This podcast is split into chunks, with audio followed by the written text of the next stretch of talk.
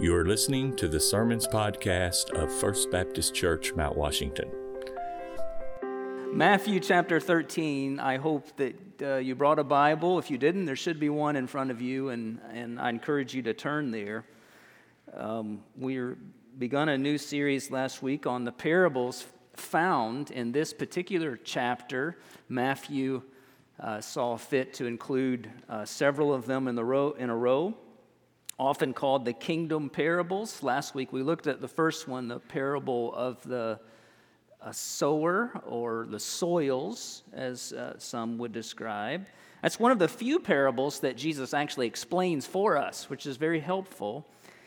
In fact, Jesus doesn't just explain this parable, he explains why he chose to speak in parables. And that's a little passage tucked in uh, that we uh, didn't address last week in verses 10 through 17. Uh, but I want to begin reading Matthew chapter 13, 1 through 3. That same day, Jesus went out of the house and sat beside the sea and great crowds gathered about him, so that he got into a boat and sat down. And the whole crowd stood on the beach. And he told them many things in parables. Look down in verse 10. Then the disciples came and said to him, Why do you speak to them in parables? And he answered them, to you it has been given to know the secrets of the kingdom of heaven, but to them it has not been given. For to the one who has, more will be given, and he will have an abundance, but from the one who has not, even what he has will be taken away. This is why I speak to them in parables, because seeing they do not see, and hearing they do not hear nor do they understand. Indeed, in their case, the prophecy of Isaiah is fulfilled that says, You will indeed hear, but never understand.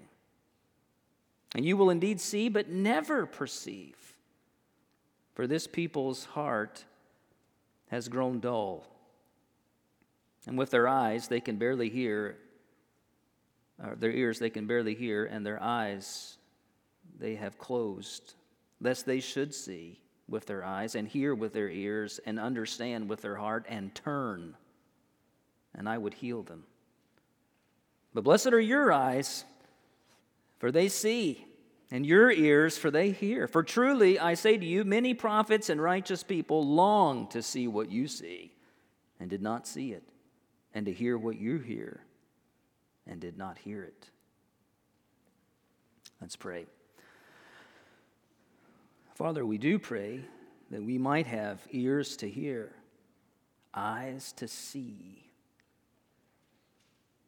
what you are saying to us and revealing to us from your word.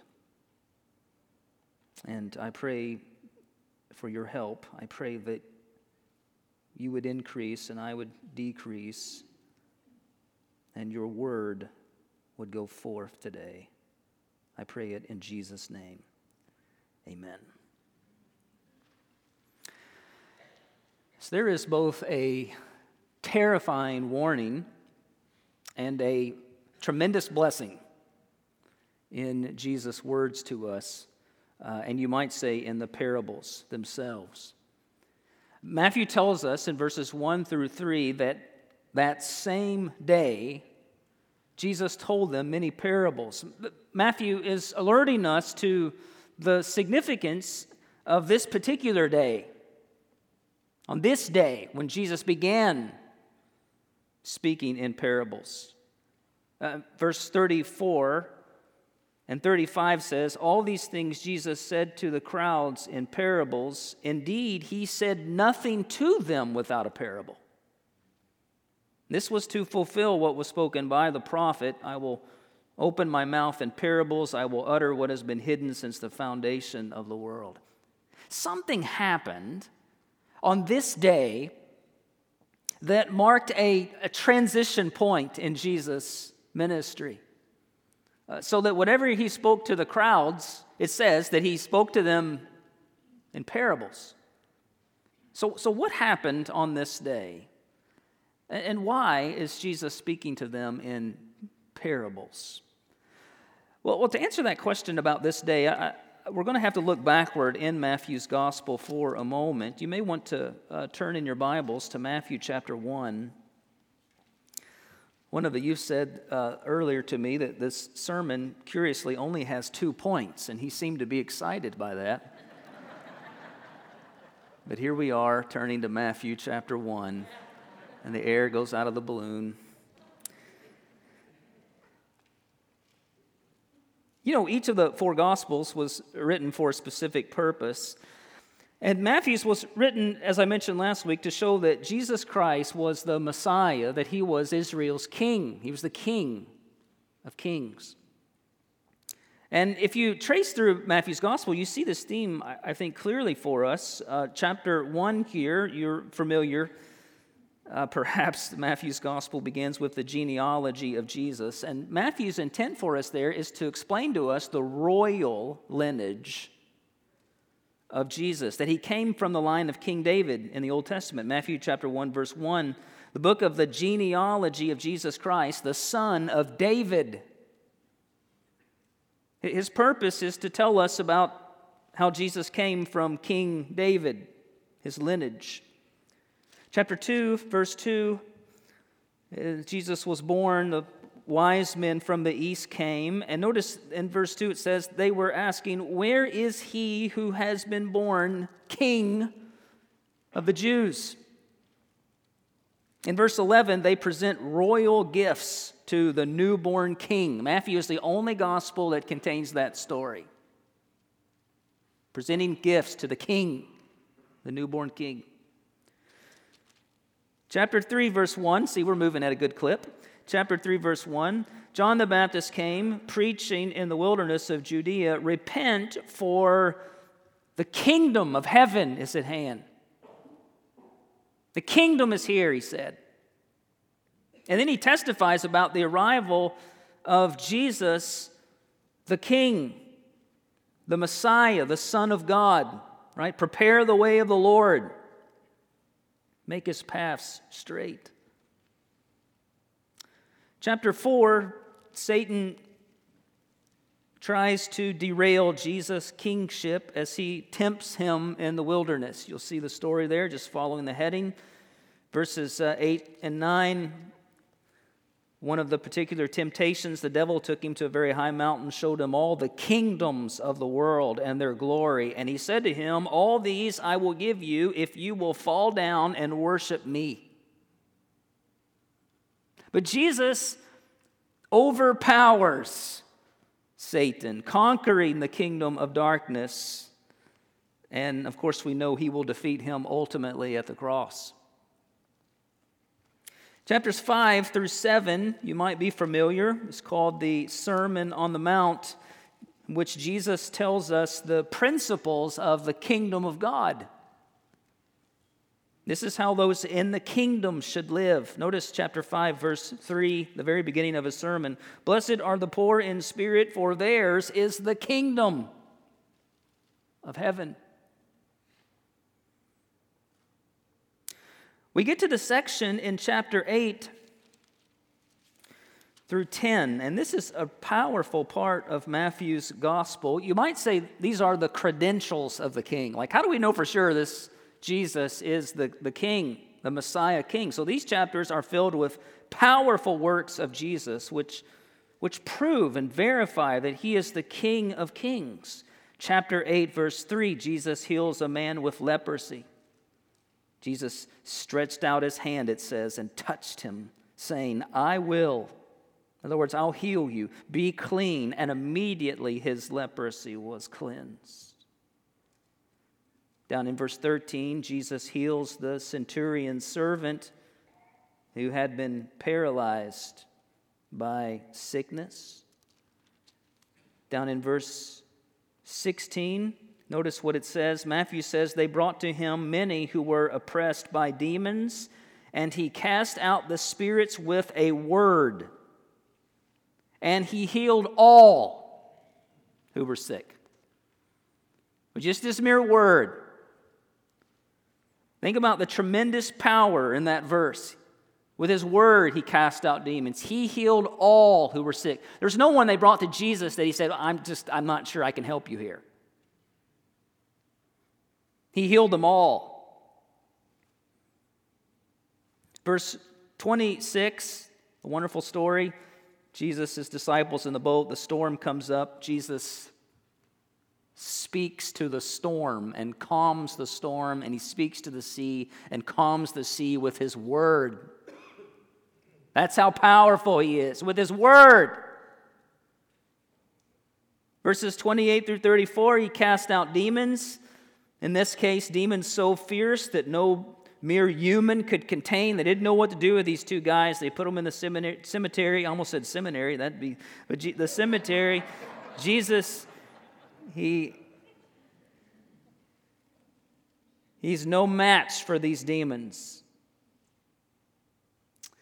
Chapter 9, there's more. Jesus heals another paralyzed man. At the beginning of chapter 9, uh, verse 27 and following, he heals two blind men. Uh, I actually skipped some there. Verse 22, he heals a woman with an issue of blood. Verse 24, he raises a young girl from the dead.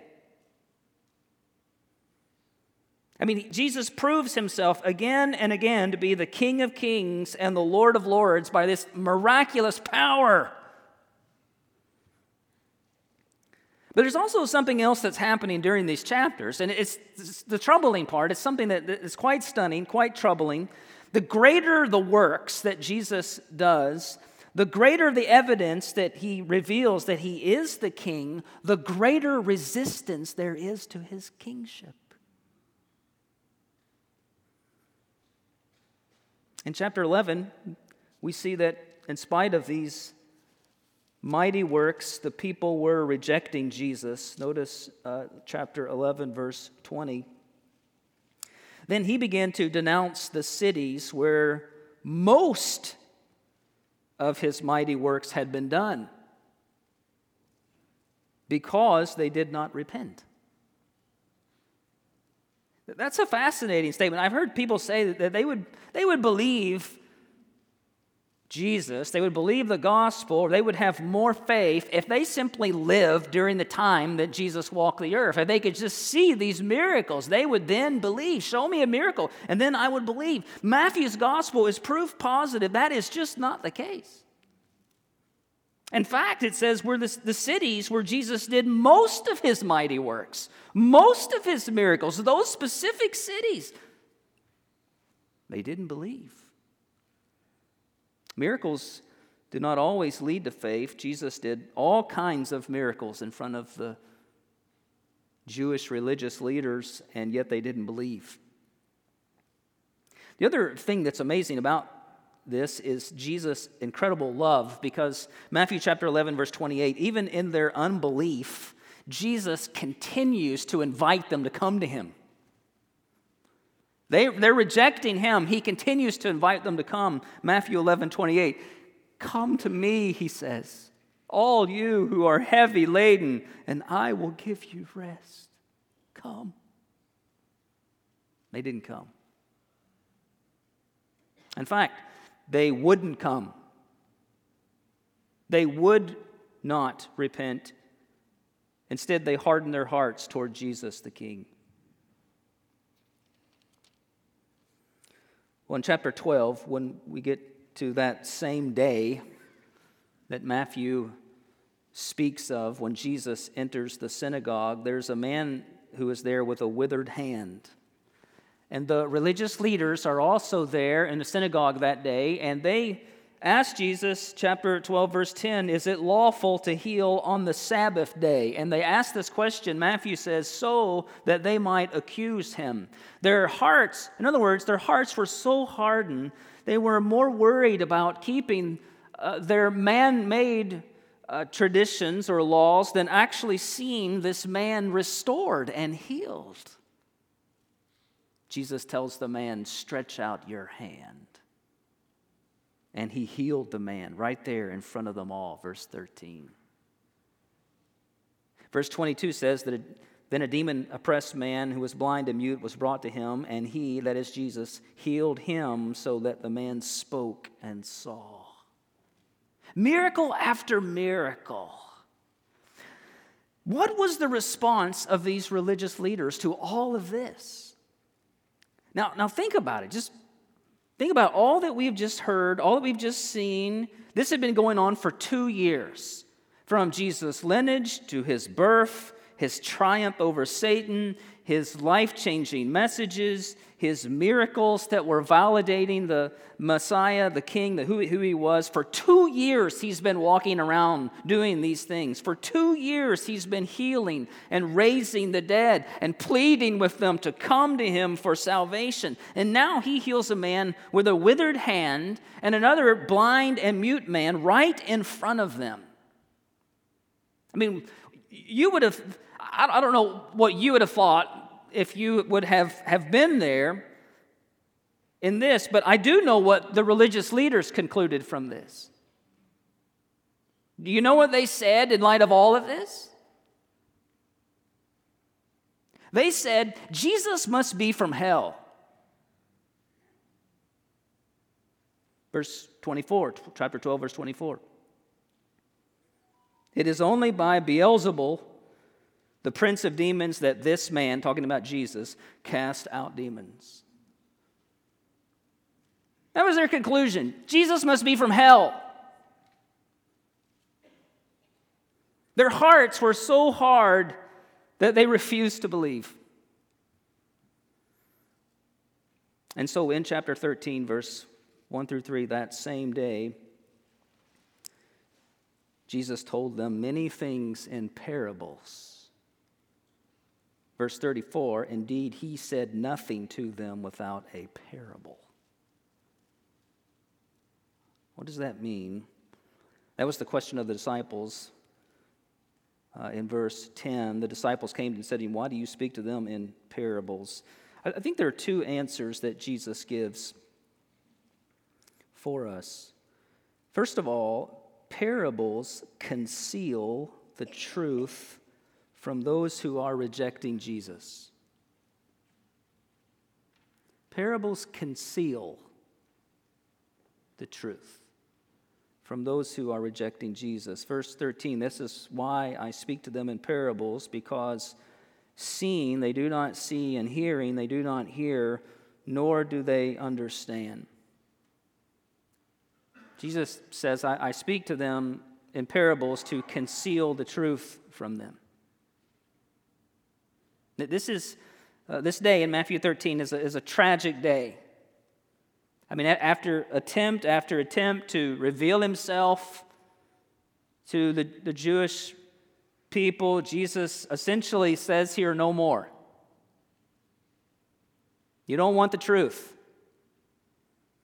You don't want to receive my teaching.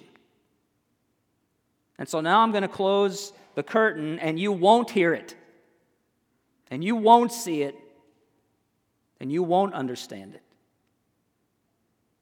I'm going to speak to them in parables so that they cannot see, they cannot hear, they cannot understand. From now on, these parables, when I speak to them, are going to sound to them like silly riddles that really don't make any sense. And Jesus is saying, I'm not going to speak to them clearly anymore. Israel had rejected him as king. And now Jesus was rejecting them. So we talk about parables. In one sense, parables were an act of judgment on those who were listening. Judgment. He, he quotes the prophet Isaiah to explain. Verse 14, he says, Indeed, in their case, the prophecy of Isaiah is fulfilled that says, You will indeed hear but never understand. You will indeed see but never perceive. For this people's heart has grown dull. With their eyes, they can barely, their ears, they can barely hear, and with their eyes, they, they have closed, lest they should see with their eyes and hear with their ears and understand with their heart and turn, and I would heal them. That prophecy, 700 years before Jesus, Isaiah is saying there's coming a time when the Jewish people would get ample information about who Jesus is. In fact, he would be among them. They would hear him. They would see him perform miracles. They would hear great teaching from him. He would fulfill many of the prophecies concerning him. It would be very clear, and yet they would not believe. They would see, but they would not perceive, Isaiah says. They would hear, but they wouldn't understand. They would close their hearts to Jesus. And so the truth was withdrawn from them. Jesus concealed it. So the parables are a judgment on those who are rejecting Jesus, a judgment on those who are unwilling to believe. This is a terrifying warning, church. Now, I want to say to those who may be here today, or, or maybe even listening or watching, who have not responded to the gospel of Jesus Christ. Uh, Hebrews 3:15, we mentioned this last week. Today if you hear his voice, do not harden your hearts. When it comes to faith, faith is not about having more evidence. Faith is always about the will. There was more than enough evidence here for the Jewish people to have believed. Just as there's more than enough evidence for you to believe. Do not harden your hearts. Some of you have yet to trust Christ as your Lord and Savior. You know the gospel, you hear the gospel. You know it, you hear it, you know that Jesus died on the cross in your place. You know why he died. He died for your sin because you're a sinner. He rose again to give you life. But you keep putting this off more and more for a perhaps a more convenient time. Or maybe there'll be, you're waiting for something, waiting for a sign to come, another sign, as though there, you need one more thing to believe.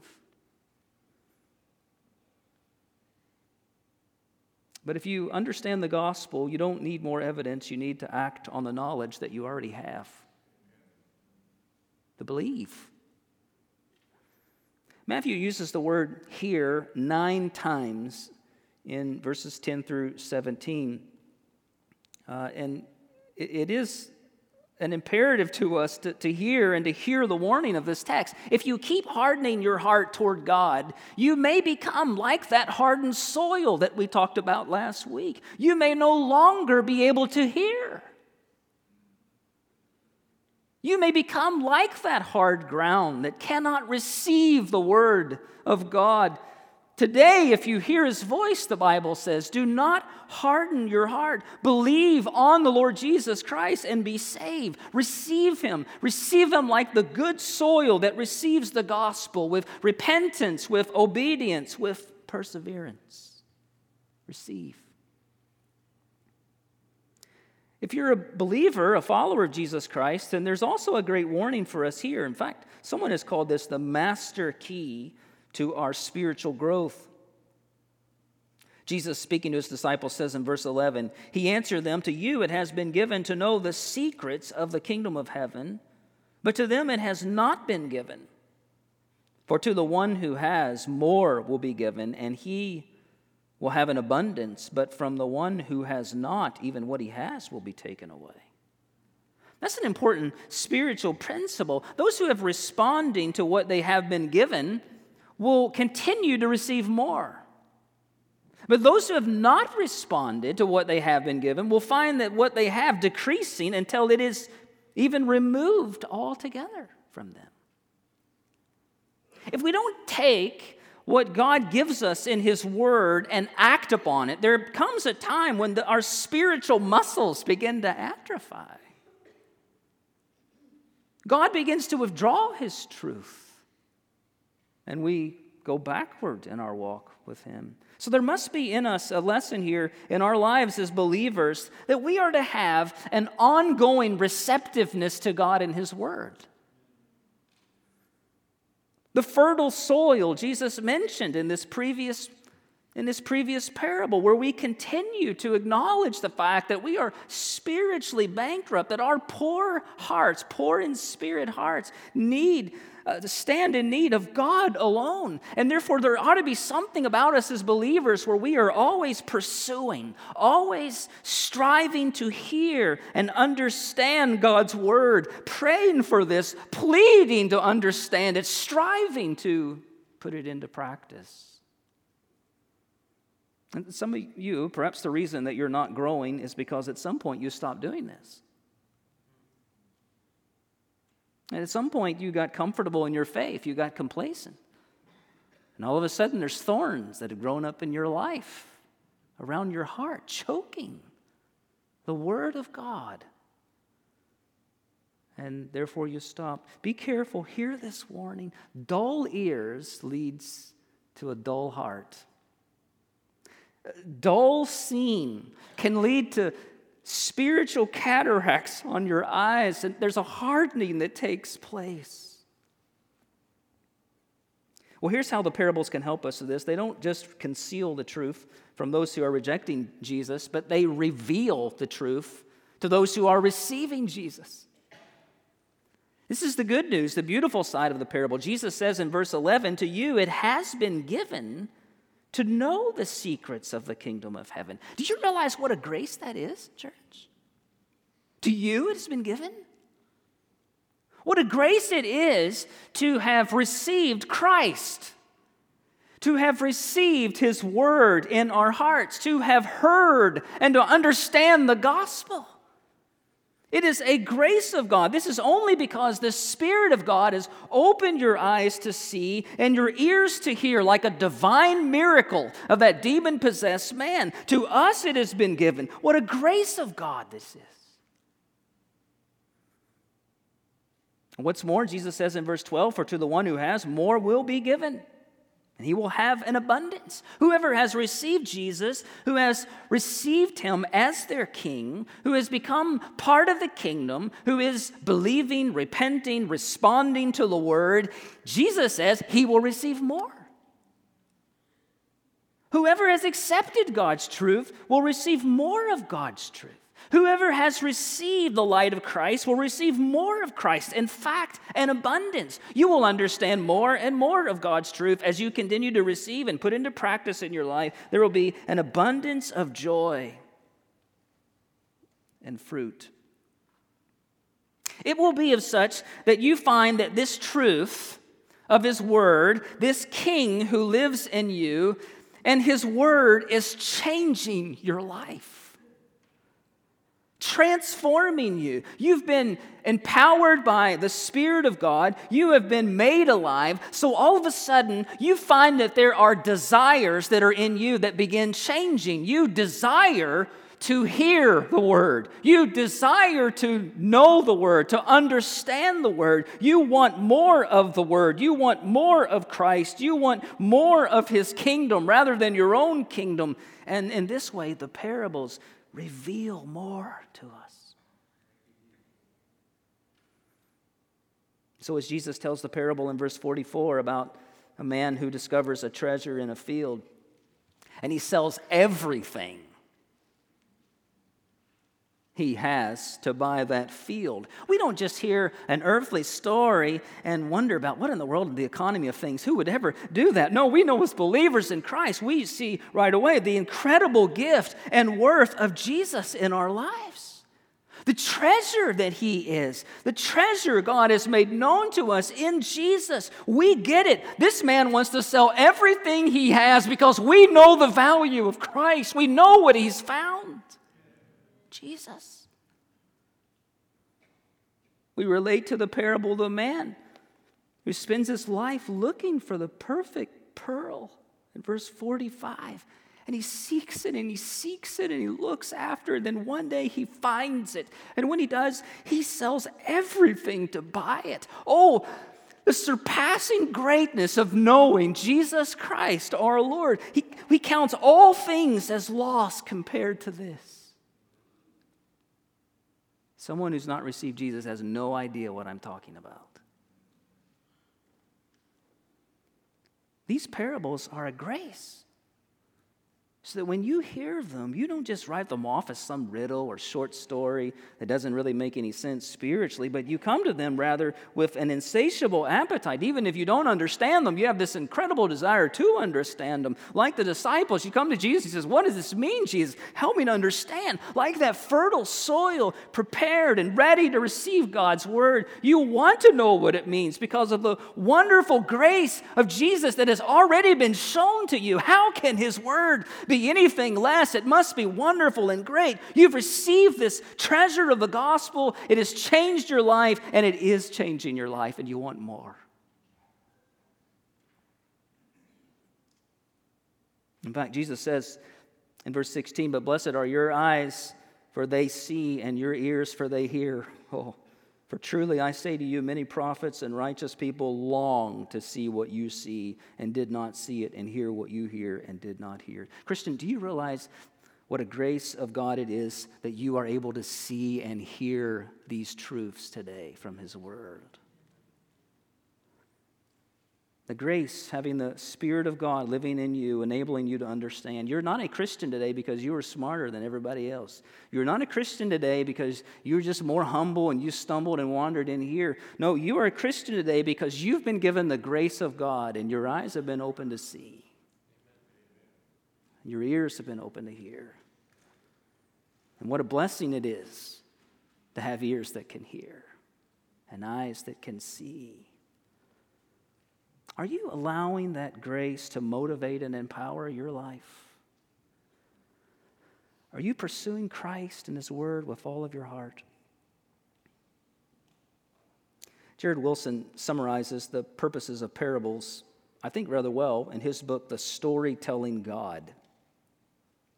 He explains it like this He says, When Jesus teaches a parable, he is not opening up chicken soup for the soul or a fortune cookie but he's opening a window into the heavenlies.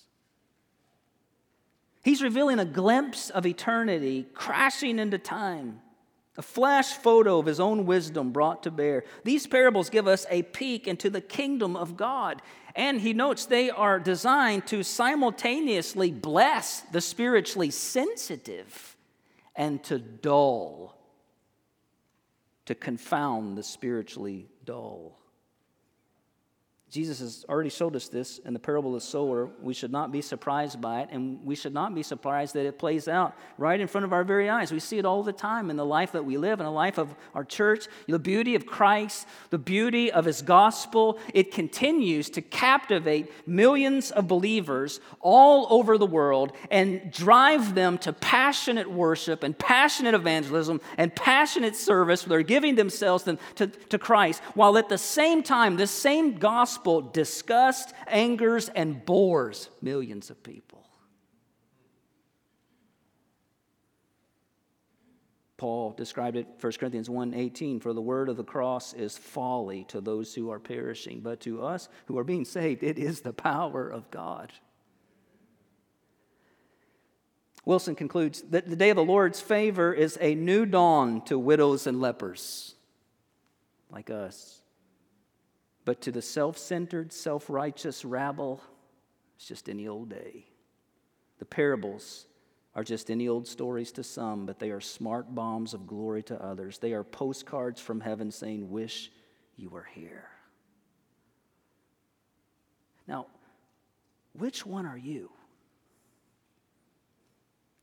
What is the temperature of your heart today? Sitting here under the word of Jesus declared to you once again. How are you receiving this? Are you bored? Or you wish that we were talking about something else? Or do you find in you the spring welling up of joy and conviction and peace and a mixture of all of it? God working. Is the word of the cross folly to you? Or is the word like a new dawn? Like a breath of fresh air, like a cold drink on a hot day, a grace of epic proportions? Are you wondering at the fact, filled with wonder that you were once blind, but now you see, and you understand what that means spiritually? Are you wondering at that?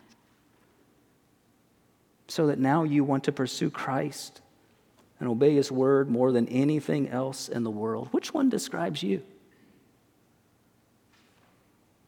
As you think about it, be careful. The parables will either be a judgment on you or a grace to you. He who has ears, let him hear. Heavenly Father, thank you for your words to us today. I pray that they would stir our hearts, our minds for you. We all confess that our seeing and hearing has become dulled because of thorns that we've allowed to grow in our hearts and lives. Please forgive us. Please help us to see anew what a grace it is to be able to sing. I once was lost, but now I'm found. I was blind, but now I see. Because of what you have done for us in Christ, by grace alone, through faith alone, in Christ alone. Awaken our hearts to these truths, and may they transform us we pray for those who may be here today listening and it has occurred to them the hardness of their hearts. We rejoice once again, Lord, that as long as the gospel can be heard, there is hope. Lord, open up their ears to hear that they might respond today. We pray this together in the mighty name of Jesus. Amen. Let's stand. Thanks for listening to this podcast. I'm Pastor Jason Clark, and if you don't have a church home, I want to personally invite you to First Baptist Mount Washington. We're striving to be word centered, gospel focused, and community minded. Learn more about our church and our meeting times from our website, fbcmw.org.